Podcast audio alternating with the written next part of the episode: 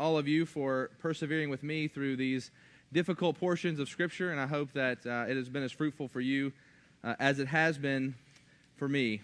As we're looking at Zephaniah, if you don't have a copy of the Scriptures, don't worry. The verses will be up on the screen. They're also in the green piece that you got when you came in. The question I want to ask this morning is, how do we keep going when it seems so pointless? How do we hold on to our faith when life is so hard and God is so silent? That was the question that the people of Judah were asking, the people that Zephaniah is writing to. They were asking the question, how do we keep going? They were surrounded by enemies looking to be oppressed and destroyed, and they are asking the question, how can this faith possibly be real? How can we persevere? How can we endure? And the answer that Zephaniah gives is in 3:17 and says that their endurance, their only hope for perseverance is in the Lord. Zephaniah chapter 3, verse 17. The Lord your God is in your midst, a mighty one who will save. He will rejoice over you with gladness. He will quiet you by his love. He will exult over you with loud singing. This is God's word. Let's pray. Father, no matter whether we know it or believe it or feel it, we are wholly dependent upon you and your mercy. And we pray now, Father, that you would give us your mercy in the preaching, the hearing, and the application of your word. Give us eyes to see and ears to hear, we pray in Jesus' name. Amen. I just couldn't take it anymore. I just couldn't handle it anymore. I wanted to walk away. I didn't know what to do. I wanted to simply give up and quit. Those were my thoughts. Those were my feelings over a year ago now as my wife and I endured a colicky baby. I see some of you have had the shared experience. If you don't know what colic is, consider yourself a blessed person. It basically means that you are absolutely powerless, that no matter what you do, no matter if you're rocking him, if you are bathing him, feeding him, swinging him, loving him, whatever you do, you are powerless to stop the crying. You're powerless to get him to go to sleep, and therefore powerless for yourself to go to sleep. We were going through this 4-month period of colic. At the same time, I was starting a new job here at Green Tree. The same time, we were trying to buy our first home as a family. Prior to that, during the pregnancy, I was telling all kinds of stories of God's goodness and his faithfulness, of how he had allowed us to get pregnant, how he had blessed us with this child, how he had given us his grace and his favor, stories about God and his goodness, stories about our excitement for this child. And now, I was just too tired. I was just too weary, too burdened. Now the stories were about hopelessness and fear and question. And what would we do with this little boy that wouldn't stop crying? People of Judah were in the same place. They used to be people of great stories. They used to be people who told stories of God's goodness. They used to be people who told stories of the Exodus and God's mighty hand to save, of God's deliverance, of their joy in him. They used to be people of stories about God's goodness and his work and his grace in their lives. And now there are people who are burdened and tired and weary, a people who look out at the nations and see the nations, the other nations, the godless nations, succeeding and doing well and prospering. And they say, why should we keep going? If we can't beat them, we might as well join them. Their stories have turned from the goodness of God to the fear and the questions and the doubt. What about you this morning? Maybe it was just a few months ago when you were telling the stories of God's goodness, stories of God's redemption. Maybe it's been 10, 15, 20, 30 years since you've been able to tell stories like that. And now it just seems that you're too tired, you're too weary. It seems so pointless. How can you continue? How can you endure? How can we persevere? Now, the word perseverance is not exactly a popular word in our culture anymore. In fact, it's probably more vice than it is virtue. We don't really persevere in anything these days, do we? We tend not to persevere in relationships. Relationships are all good as long as they are serving our needs, as long as they are fulfilling us, as long as it doesn't cost too much or take too much of our time. But as soon as that relationship begins to cost us, as soon as it begins to require something of us, we don't persevere, we walk away. We rarely persevere in jobs. We rarely persevere in our commitments to people and organizations, because there's always something better. There's always something more to do. It's really the same in the church. People rarely persevere long-term in the church.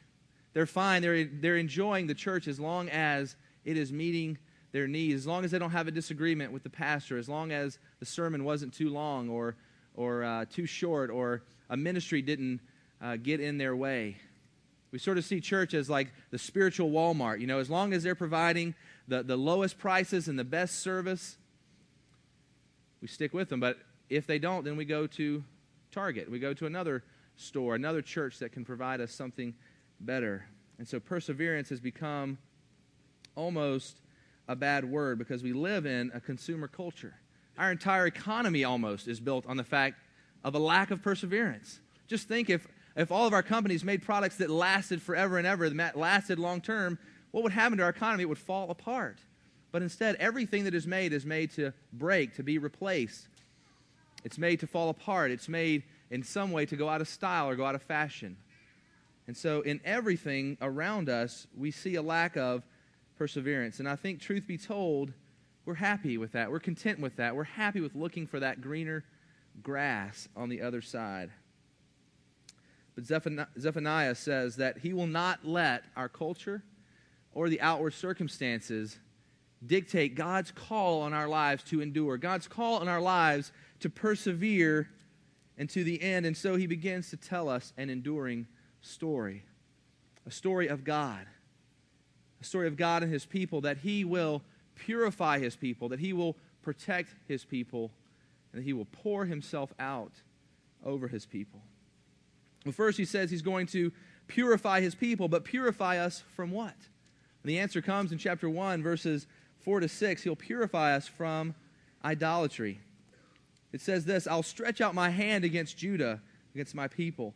Against the inhabitants of Jerusalem, I'll cut off from this place the remnant of Baal, who was a foreign god, and the name of the idolatrous priests, those who bow on the roofs to the hosts of heaven, those who bow down and swear to the Lord and yet swear by Milcom, another god. Those who have turned back from following the Lord, who do not seek the Lord, and who do not inquire of him. See, the people of Zephaniah's day, the people of Judah, they used to tell stories about God. They used to have these wonderful stories to tell, and now they're talking about Baal and Milcom. They're talking about stories of other gods. Now they talk about the idols in their midst. They look around, they see other religions prospering and growing up around them, while they seem to be shrinking, while they seem to be falling away, while they seem to be in decline. And they basically say, well, if you can't beat them, you might as well join them. And it seems so easy. It seems almost innocent. It seems almost innocuous. Not so bad, you know, to have these other sort of idols around. God is still in the picture. He's still there. But the other idols are there too. It doesn't seem too bad. I read a story just last week about a woman who, she has been a priest in the Episcopal Church for over 20 years. And yet in the last year, she has been simultaneously practicing the faith of Islam. And she said, you know, it's not a big deal. I am both a Muslim and a Christian. And I would look at that and say, the world looks at that, I think, and says, That's a good thing. You know, she's reaching out. It's diversity. She's engaging other people, other cultures. But I would look at that and say she has no idea what it means to be a Christian if she thinks she can be a Christian and a Muslim at the same time. It makes no sense. And so God calls that in verse 6, those who have turned their back on him. And so we see right there from the beginning that God will not be treated lightly, but he will be worshiped. God himself will not be trivialized in that way. He will not be marginalized. He will not be pushed to the fringe. He will be served. God will not be the check on a box for us. He will not be a decision that we made when we were kids, an aisle that we walked. God demands our whole life for the rest of our lives. He demands our perseverance. He demands that he alone be worshipped. God's going to purify us from idolatry. Also will purify us from the love of the world. Look at chapter 1, verse 18. It says, "Neither silver nor gold will deliver them on the day of the wrath of the Lord. In the fire of his jealousy, all the earth will be consumed for a full and sudden end. And he will make of the inhabitants of the earth that end." He's basically looking out and saying, look, all these things that you love, this gold, this silver, all that you have loved more than God will one day be wiped away. It will one day be taken away. It will one day be gone. You know, I can guarantee that if I were to ask the question, who wants to go to heaven when they die, probably 95% of you, or maybe even more, would raise their hands. But if I said, who wants to go to heaven today, if we were honest with ourselves, probably only a few of us would be able to raise our hands. Why? Because we love this world. We love the things here. We love it too much. And we look around just like the people of Judah and say, you know, if we can't beat them, we might as well join them. You know, rather than being a church who is like a tractor plowing a countercultural wave through our country, we are like minnows swept down a stream. We are not countercultural. We have become culture-driven. And rather than the stories of God, we began to tell the stories again and again of our culture. Ask yourself this question. Think about your conversation. Think about, just over the last week, the subject matter, the content of your conversations. What are you talking about? What kind of stories are you telling? As I thought about that, I thought about how centered my conversations were, how centered everything that I tend to talk about is on me and on the things of this world, showing where my true heart is, showing where my real love is. We begin to push the stories of God to the fringe. God is on the margin. And our conversation consists of the things that would please our culture. They're indicative of our love of the world over our love for Christ. I think we've become culture-driven in lots of ways. I'll just mention a couple of them. I think one is our children. You know, rather than going against the culture, we just begin to see what the culture is doing and take it on to ourselves. And we just begin to be that same thing. We teach our children that the most important things is that they succeed on the field or on the court or in the classroom. The most important thing in their life is that they have the right clothes so they can fit in, or they have the latest technological gadgets and machines.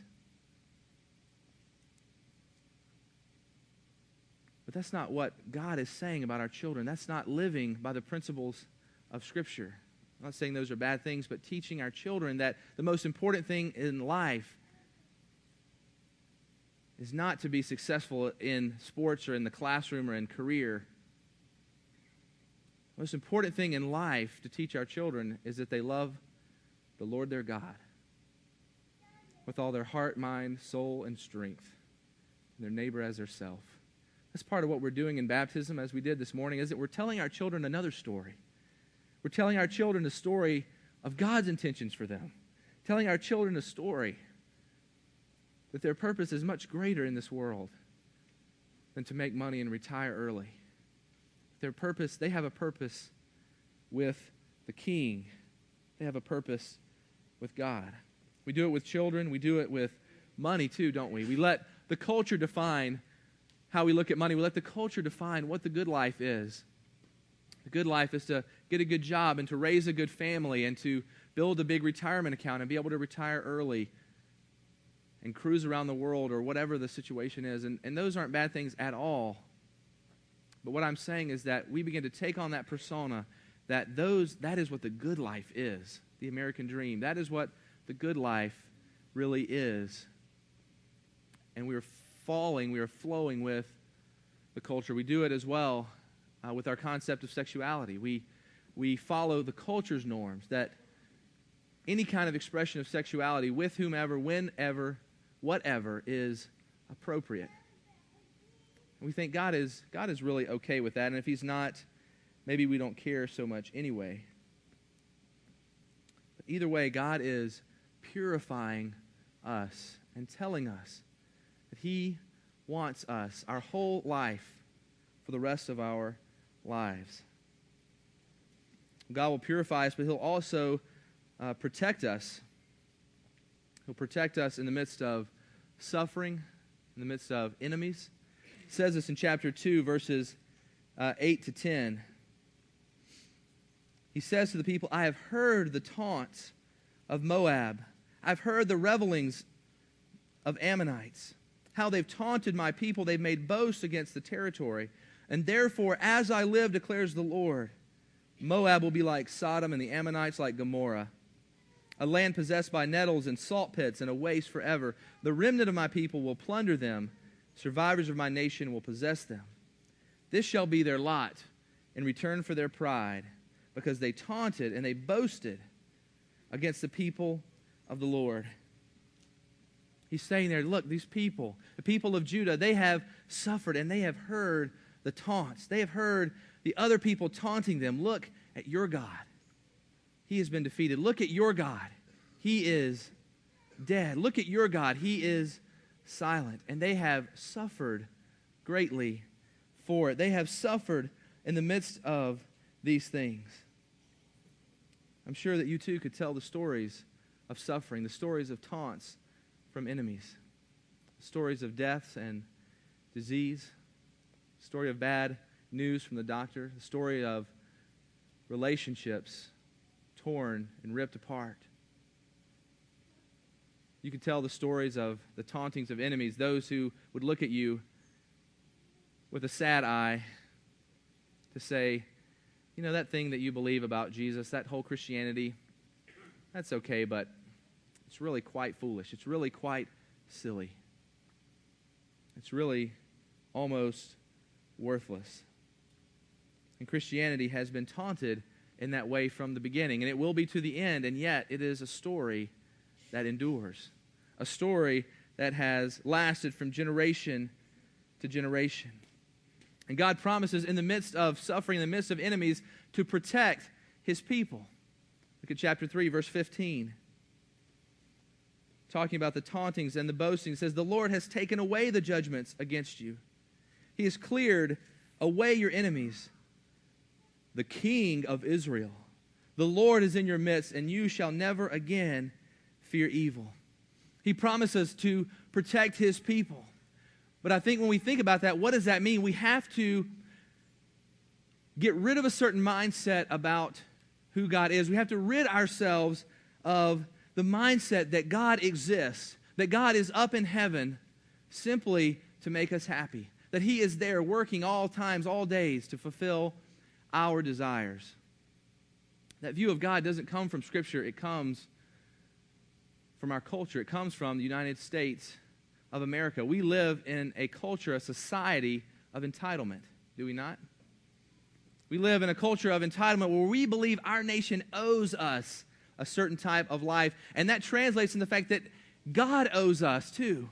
God owes us a middle or upper class lifestyle. We feel that God owes us certain kinds of cars and homes and a certain lifestyle. We live in an entitlement culture.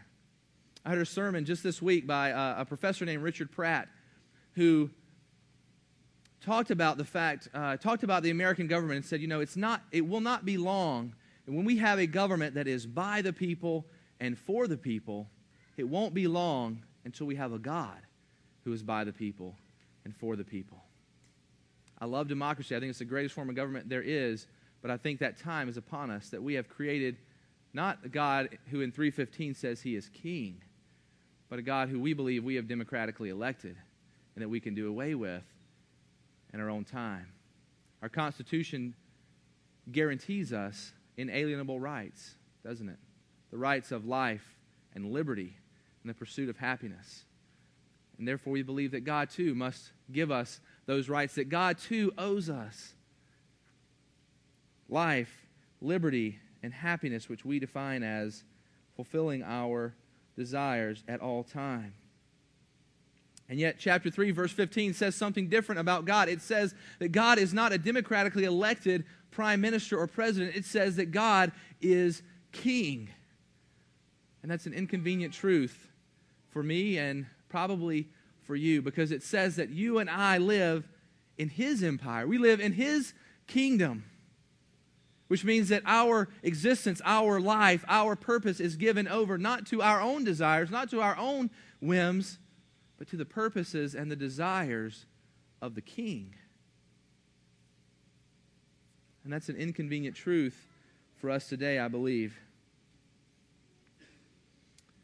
Long ago, John Calvin had a seminary.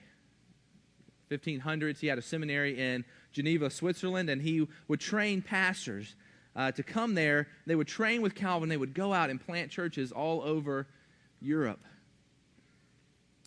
And because of the persecution at the time, the average lifespan for one of those pastors planting churches was 6 months. Now, as a church, we've been involved in planting 4 churches. We're working on our 5th, and they've all been works of God. They've all been very difficult, and yet they've all been very fruitful. But can you imagine how many church planters would sign up if we said the average life expectancy for you is about 6 months?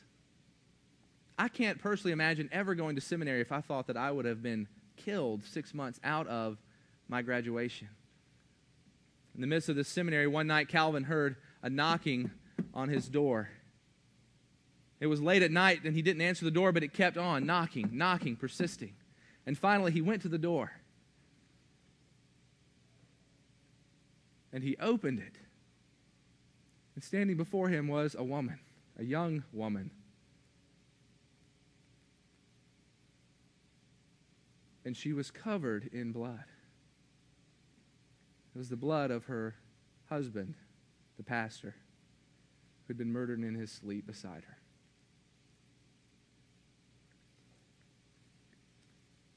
How many church planters would we have to volunteer for that job? And I wonder what it was that made a man willing to be a pastor in that situation, willing to leave his wife a widow and his children orphans. What made a woman willing to marry a man like that?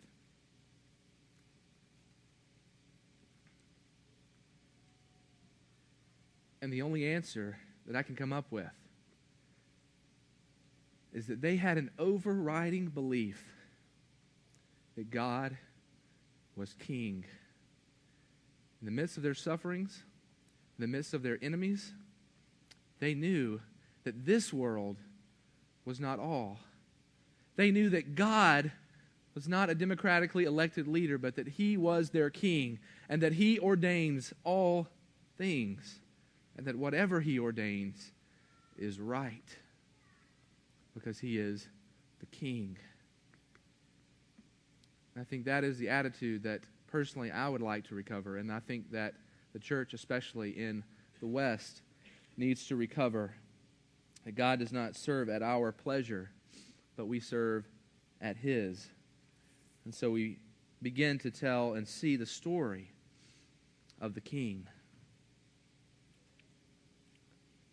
God promises to purify us, to protect us, and he also says that he will pour himself out over us. He says he will pour himself out on us. Chapter 3, verses 9 and 10 he says this, "At that time I'll change the speech of the peoples to a pure speech. All of them that call upon my name and serve with one accord.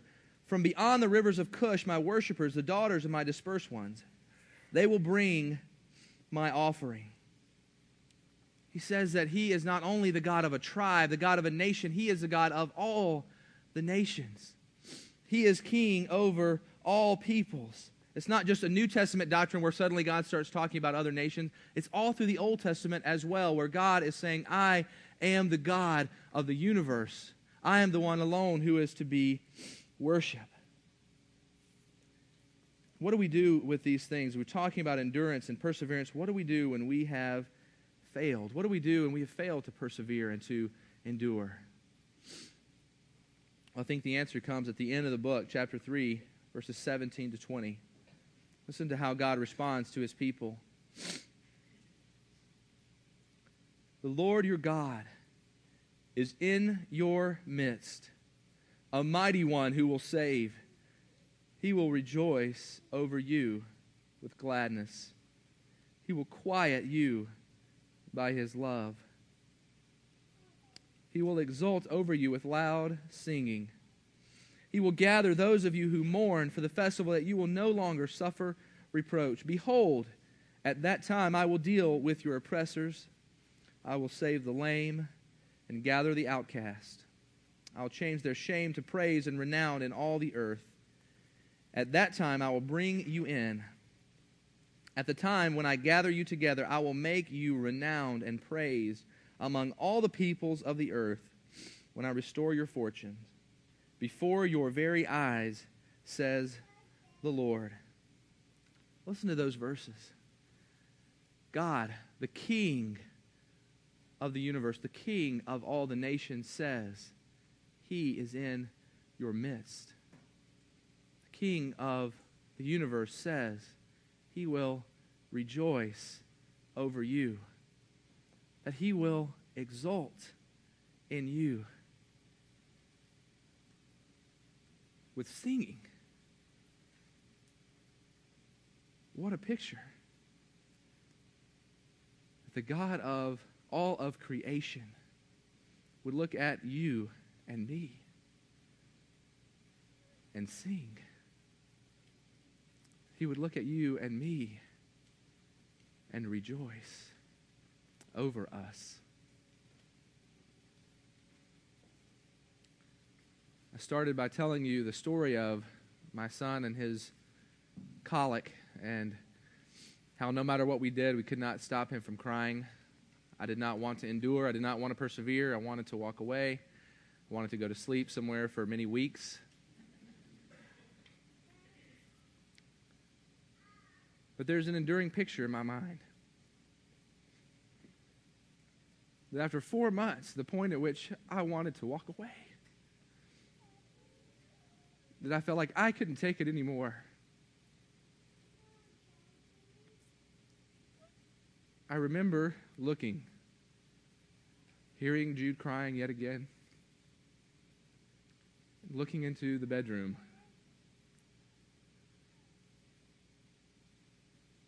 My wife was holding him.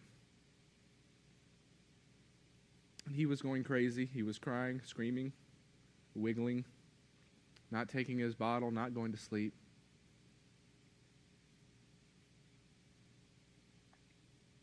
And yet she was rejoicing over him. She was singing a song in the midst of his crying. She exulted over him.